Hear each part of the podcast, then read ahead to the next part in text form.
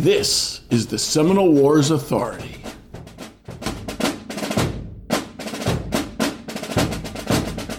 Hello and welcome. There's fresh blood in the Seminole Wars living history interpretation community. Two reenactors, Stephen and Paulette Dennis, entered the hobby in November at Florida Heritage Day at the Dade Battlefield Historic State Park in Bushnell, Florida. When we say fresh blood, we are being somewhat facetious. Stephen retired from the U.S. Navy after a quarter century, and Paulette kept the home fires burning at the Dennis household. What they don't have in youth, they make up for with experience, knowledge, and a Florida heritage. Stephen is dressed as an Army private of the 1830s, while his wife Paulette is attired as a pioneer matriarch. The Dennises display the rations that soldiers would have eaten on the march. They assiduously followed the recipe compiled by our own Jerry Morris, who penned a short booklet some years back. An army moves on its stomach for the Seminole Wars Foundation Stephen and Paulette have tailored their interpretation based on their own ancestors who fought in the Seminole Wars. Stephen joins us today to share what he knows about all this. Stephen Dennis, welcome to the Seminole Wars Authority. Thank you. It's great to be here. Stephen, you and your wife Paulette recently presented at Florida Heritage Day at the Dade Battlefield Historic State Park. What did you present and why did you present? Uh, well, Paulette and I presented what a soldier might carry in a knapsack and what a soldier ate on the march. We were interested in presenting something, and Paulette is a bit of a foodie. We wanted to put together what a soldier would carry in a knapsack, and this led to food in a haversack and what the soldier would eat in garrison and on the march. And what we displayed on the blanket was the small amount of food and different types that a soldier would eat as part of his ration for a day out in the field. Presenting historical characters is new to you and your wife. Uh, we enjoy going to events like they have at Dade Battlefield. We've progressed in our interest in this period of Florida history. We actually started to prepare to do something like this before the COVID things. I'm interested in Florida history and some of our, you know, our ancestral history. We felt like we might be able to participate. This was a good time to do it. Both of you presented personas. What did you choose to wear and show?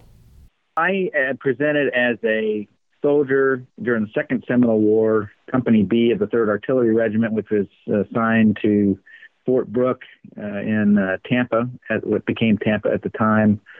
And Paulette was presenting as one of her ancestors who would have been in Florida at the time. Paulette really is a hero in all this. She made my uniform by hand and her outfit by hand, and also the haversack and collected the foodstuffs and that sort of thing. She also looked at Jerry Morris's pamphlet on what a soldier ate, and we used that as our path And into using a compilation of recipes, making things like hardtack, hard bread, which is pretty hard to break, and you could probably use it on your kitchen floor. What did you read to prepare, and what in your background prepared you to make this transition? My background is uh, I taught this period of history for a, a, number of years. I did read a bunch of books, including many that are offered by the Seminole War Foundation. My go to books are John Sprague's book on the Florida War and John Mahon's book on the Second Seminole War. He was a University of Florida professor that studied this era in great detail. There are other books, Jonette, Mary Lou and John Missall, Covington, other firsthand accounts by figures of the time like General Jesup, Governor Call, many battle reports where there was something to read, I would try to find it on the internet, and that helped augment my knowledge of it. How helpful or not are the printed materials available? Well, it, with anything, you have to glance sometimes at what you read, but people tell the story as they see it at the time. So Sprague's book is key. It's probably the biggest personal account I'm aware of. There are other smaller books. Bemrose and Motte both wrote books dealing with their experiences in the war. Preble, a Navy guy, about his experience in the war. So those are the firsthand accounts. So you read all of these things, as many as you can, and you see where they overlap and where they conflict, and have to use your historical judgment on which may be more credible in a certain event or not. And then there are the secondary histories, the John Mahons, the, the George Bukers, uh, Covington, a, a lot of these others who help with interpreting it. So they're very, very helpful. They help establish our knowledge, but thing is 100% right. We'll never know what 100% right is anyway, because that is really filtered by the lens through which we see our reality. So, Stephen, how helpful was Jerry Morris's booklet An Army Moves on Its Stomach, published by the Seminole Wars Foundation. That was central to what we did. He lays out in great, very readable fashion what the soldiers encountered with their diet during that period of time from being in garrison to being on the march from Fort Brooke to Fort King and now Ocala. Without his pamphlet, we would not have been able to do our presentation. We built the presentation from his pamphlet. How did you first encounter Jerry Morris and his mess kit for what a soldier would eat on the march in the 1830s? The story on that is back in about 2013, I went to my first Dade reenactment as a. Uh, had been a spectator the whole time, and my intention is to participate in the battle as a reenactor the next one. So it was about 10 years ago, and I was at Dade Battlefield, and Jerry had his tent out there with his little his little school house set up there, benches and things, and he's been there for many years doing that. Saw some of his presentation there, and also the Dade battle. I was active duty military teaching officers about operational and strategic level war planning.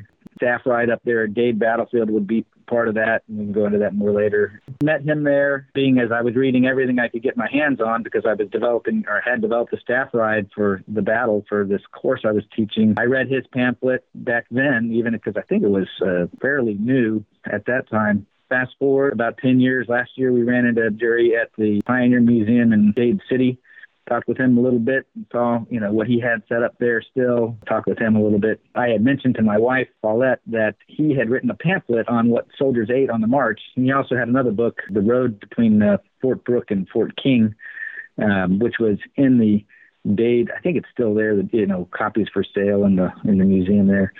My wife is a bit of a foodie. Uh, she's the kind of person that can look at a recipe and decide if it's going to taste good or not. And she can taste something and determine what's in it. And she was curious about what a soldier would eat on the march. So in the pamphlet, which we read together online, they laid out quantity of beans and coffee and what sugar or salt, vinegar, how much salt pork they might have, a recipe for hardtack, all that. So those all kind of combined to you know set the conditions for us having a little bit of a display that really Paulette was the motive force behind. I don't know that I'd have done it because she does my cooking. I don't ever have to worry about a meal, but uh, it was interesting to see what a soldier in Florida would eat at the time, and really it's not very much. And you can see why you might have health problems if that's all you could subsist on during the times.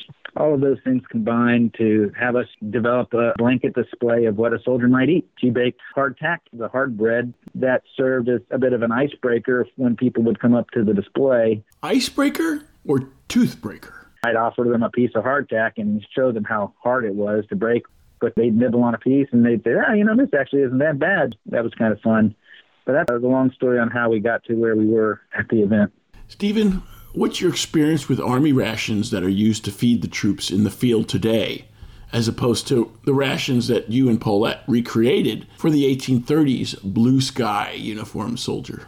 I was in the Persian Gulf in 1991. Remember that Desert Storm? And I remember I used to fly off of aircraft carriers at the time. And one night, an airplane struck the ramp of the ship the pilot ejected, and I could see that happening. And what ended up happening there was the flight deck is fouled, and so we diverted to Dhahran, Saudi Arabia, and that's where I had my first meal ready to eat, MRE, and I was impressed, compared favorably with the food on the boat. I think the Army does well.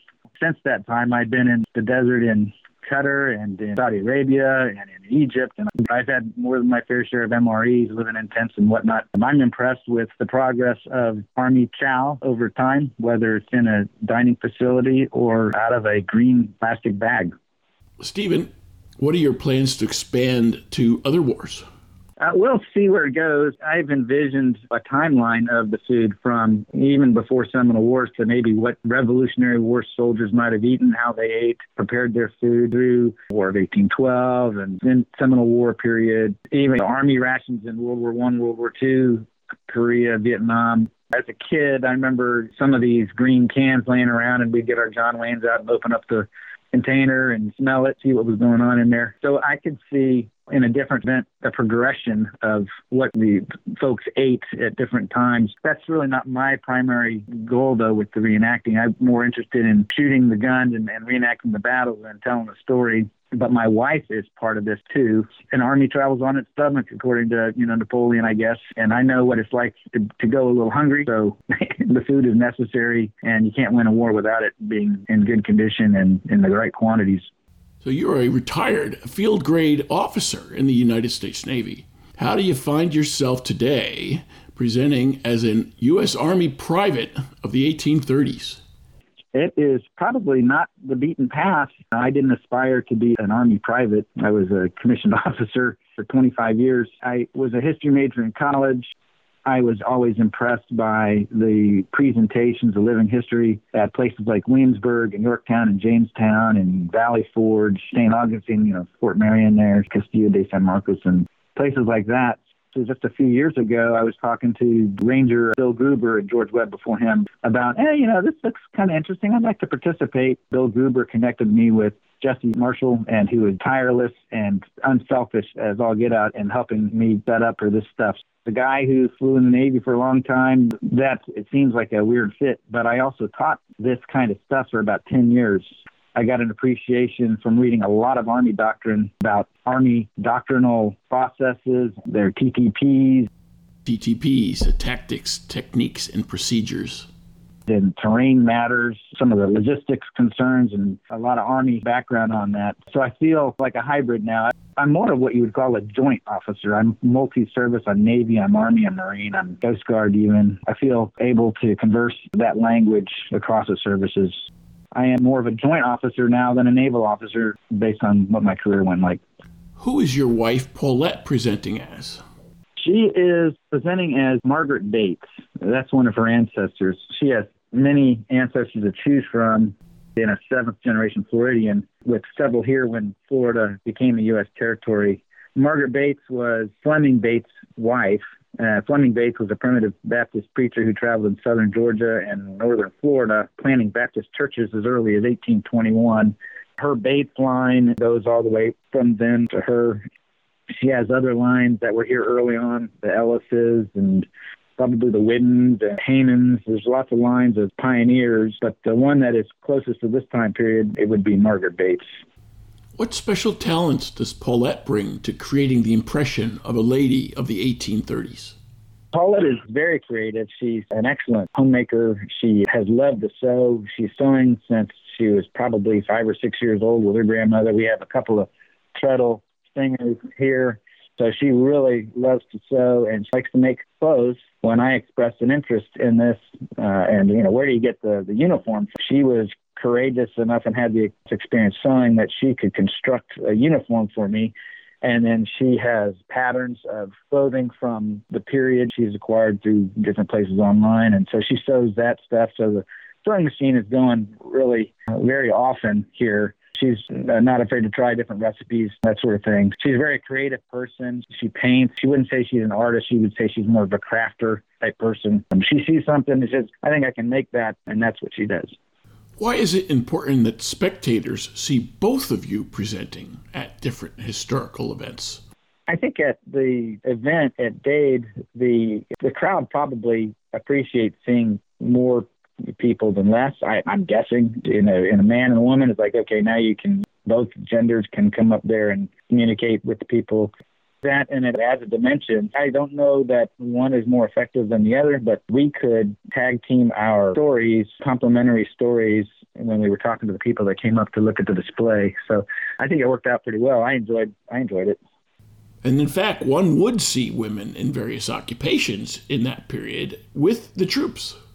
That is true. There weren't women on the march, but there were women at Fort Brooke, and I don't know about Fort King. And my research doesn't. I don't have enough information on that. But in the Army, there were washerwomen. The unit might be a unit of a certain size might be assigned several washerwomen to take care of the clothes because the soldiers weren't necessarily doing their own laundry. The women also might help in food preparation, perhaps. I'm not sure of the extent of that. I know that they would sew things or put things together like ammunition cartridges at times, that sort of thing. So there were women at the fort, and many times they were soldiers' wives, their officers' wives. In fact, Captain Gardner's wife was there at Fort Brooke, and she was sick. He made sure she got on a boat, I think, to Key West to get you know, some medical care, and that's why Dade took over the march when Major Dade was on the march and Gardner's wife was taken care of, Gardner made it back out to the column to join the march to his demise. There were women there at the time. I don't know if modern day presentations of women are as accurate because most of the women are dressed up pretty nice when you see pictures of them. Things are probably a little rougher in the territory of Florida at the time.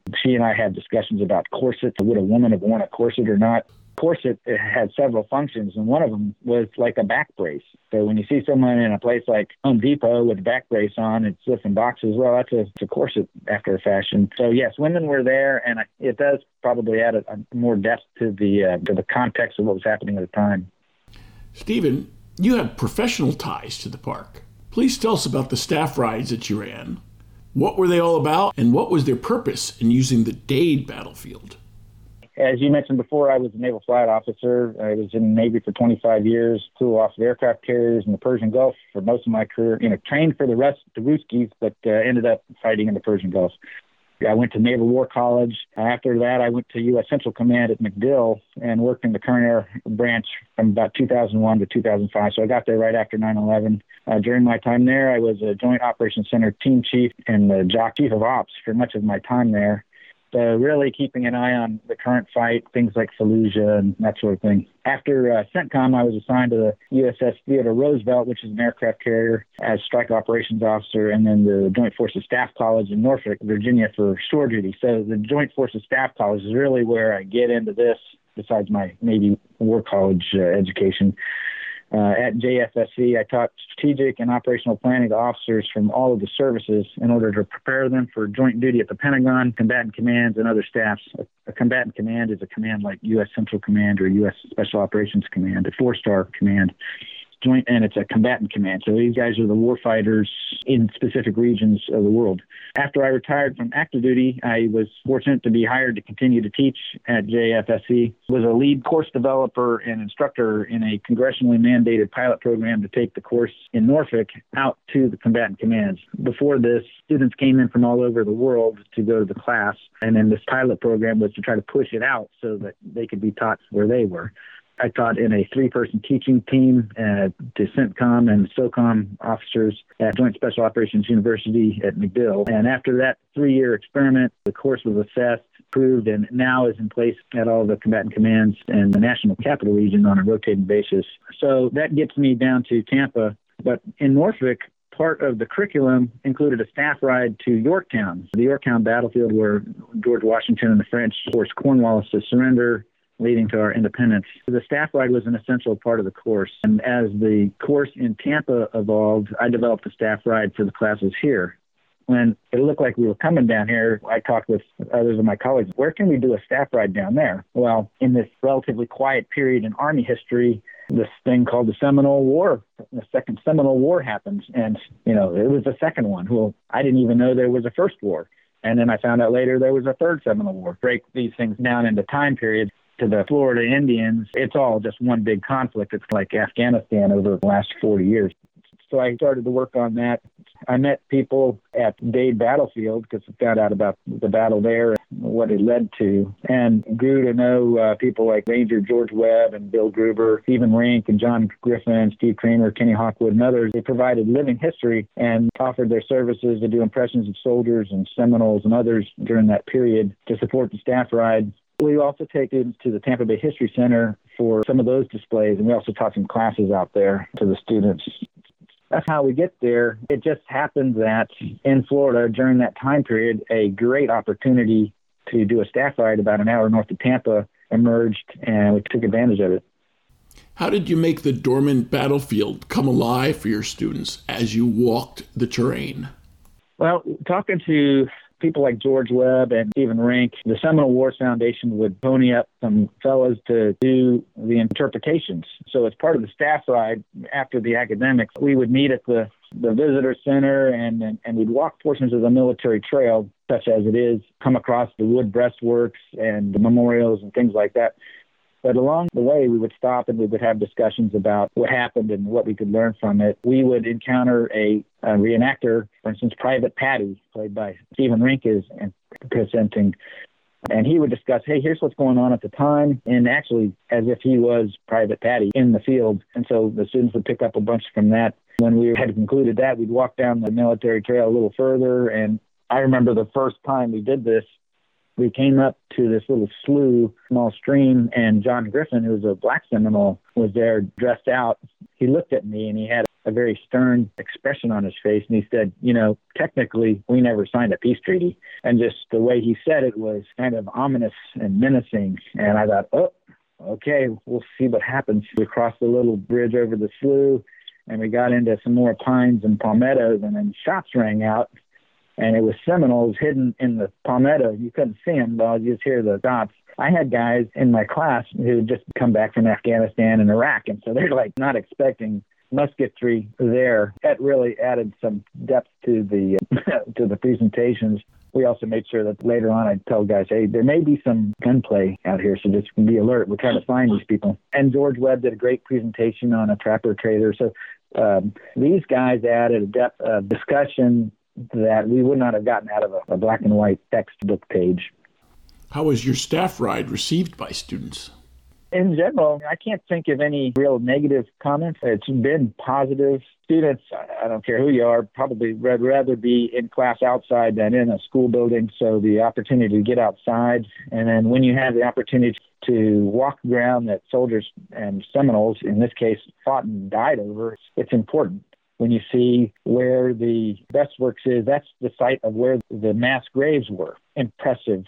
So these guys uh, who have been in combat, they see, they, they understand this, and they can associate what had happened even that far back. Florida was not a paradise 150 years ago. Uh, they value it, and I've had feedback even since some of my students have gone through that they said, "Hey, we really enjoyed this part." I've spoken to MARCENT, and, I had a couple of students who were at MARCENT a few years ago, and they invited me to speak there in front of their staff. What's the takeaway they have from the staff ride?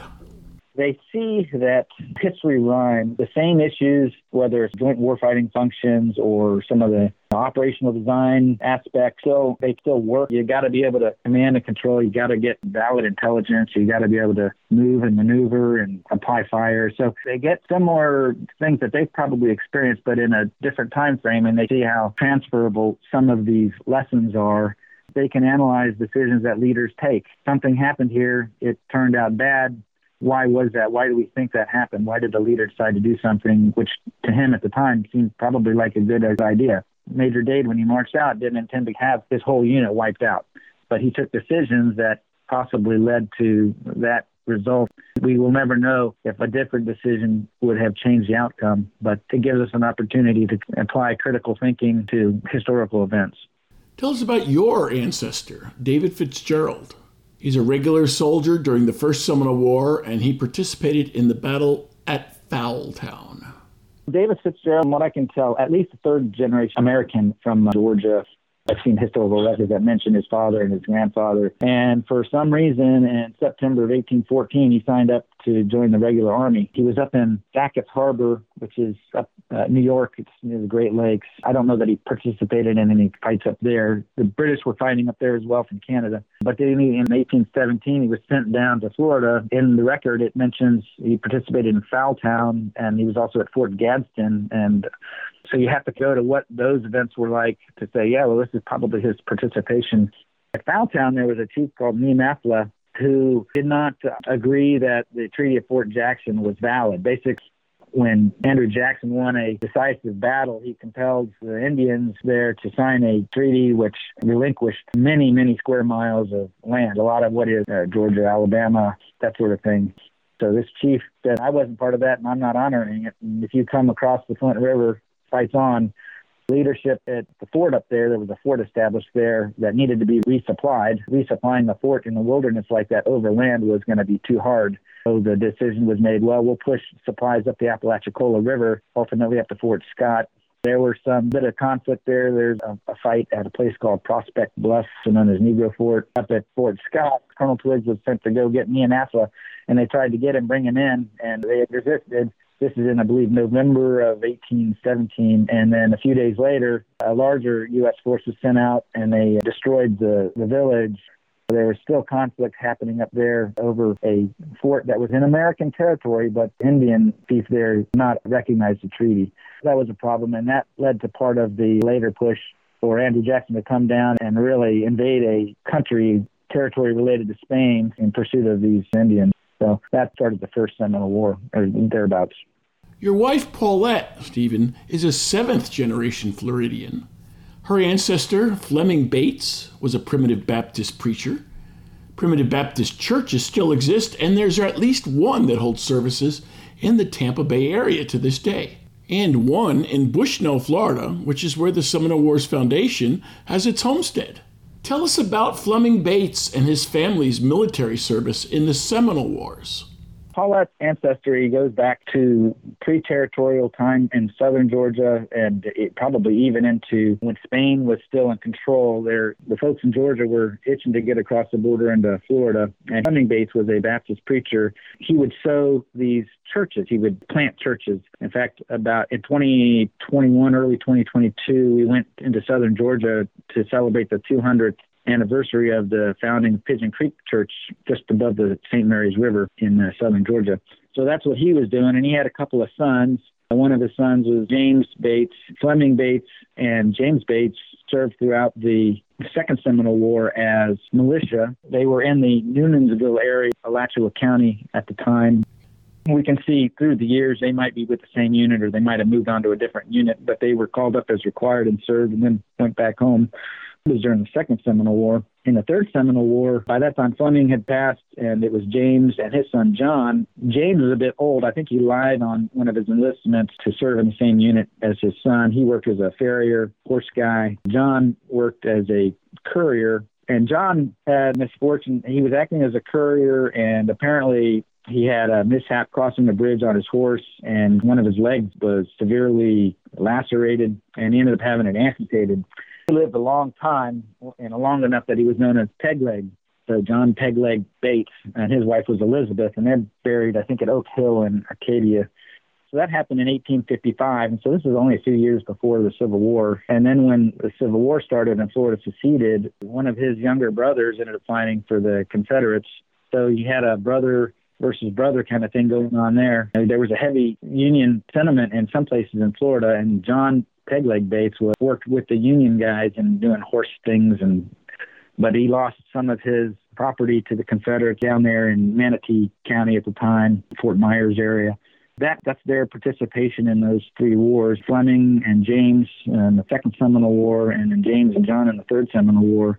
Now, usually in the same units. James Bates was also a sheriff in Hernando County, and he was a postmaster up there back when it was called Benton County and he was there as a precinct guy when Florida became a state in 1845. It's interesting to dig in these and to go into different cemeteries and find the grave markings and, and that sort of thing. That's what we do.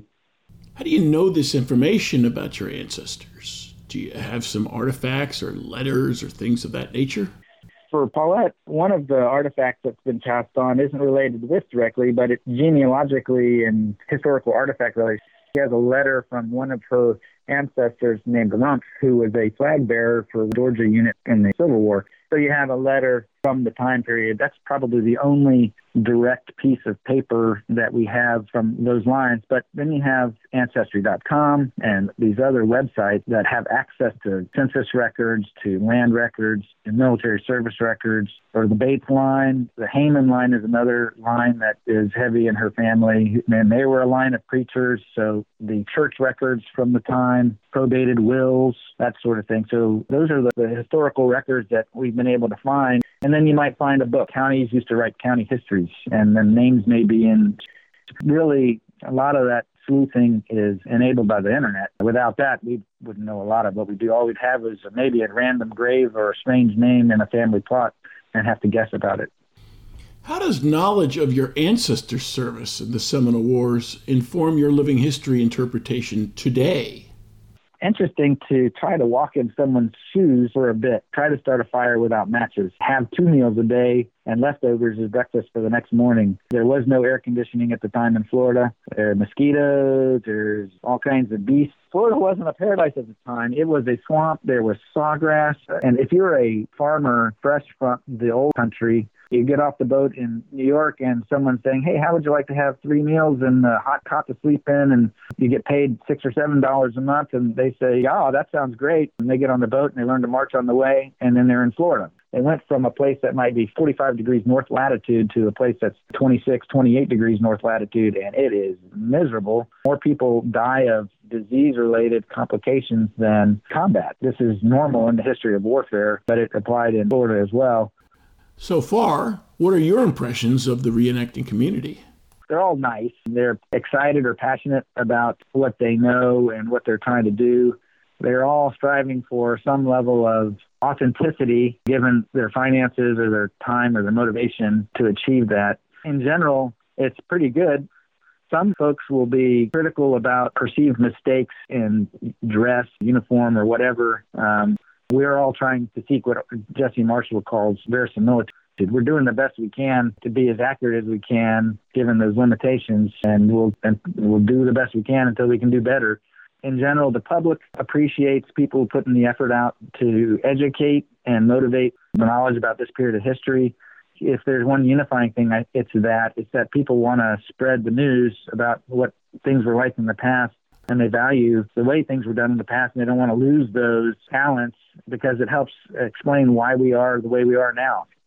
Listeners to this podcast know the name Jesse Marshall. Jesse Marshall was instrumental to our series Marshall Matters of the Seminole Wars. How helpful has Jesse Marshall been for you as an entry level living history interpreter?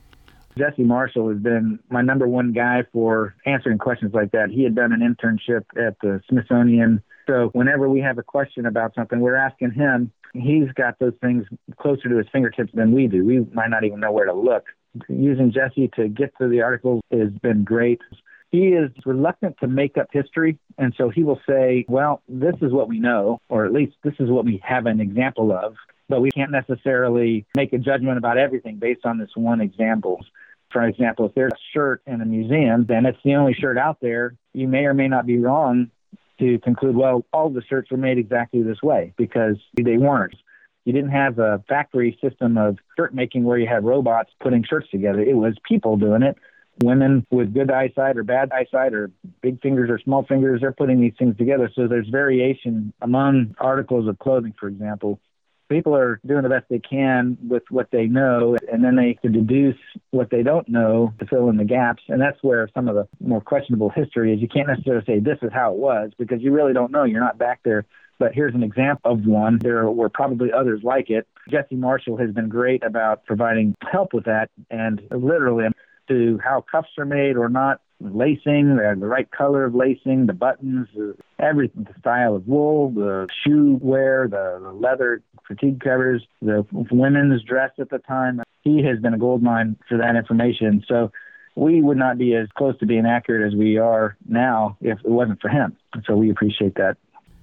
What do you want the public or listeners to take away from your exhibiting at Living History events?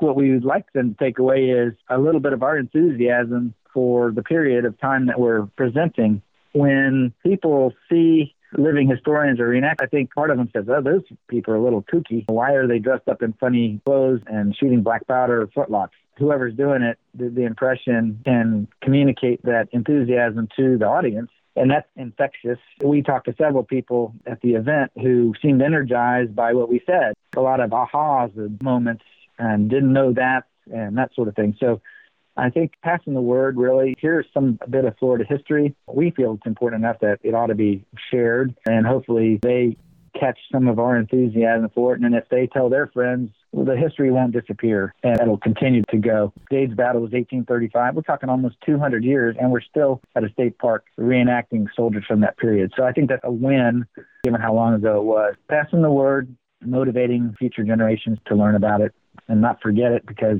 we may make the same mistake if we don't understand what happened in the past. Stephen Dennis, we're out of time. Thanks for joining us for the Seminole Wars Authority. Well, thank you for allowing me the opportunity to join you. This podcast is copyright 2022, the Seminole Wars Foundation, all rights reserved. Find us on the web at seminolewars.podbean.com or seminolewars.us. Front and back bumper music courtesy of the U.S. Navy Band.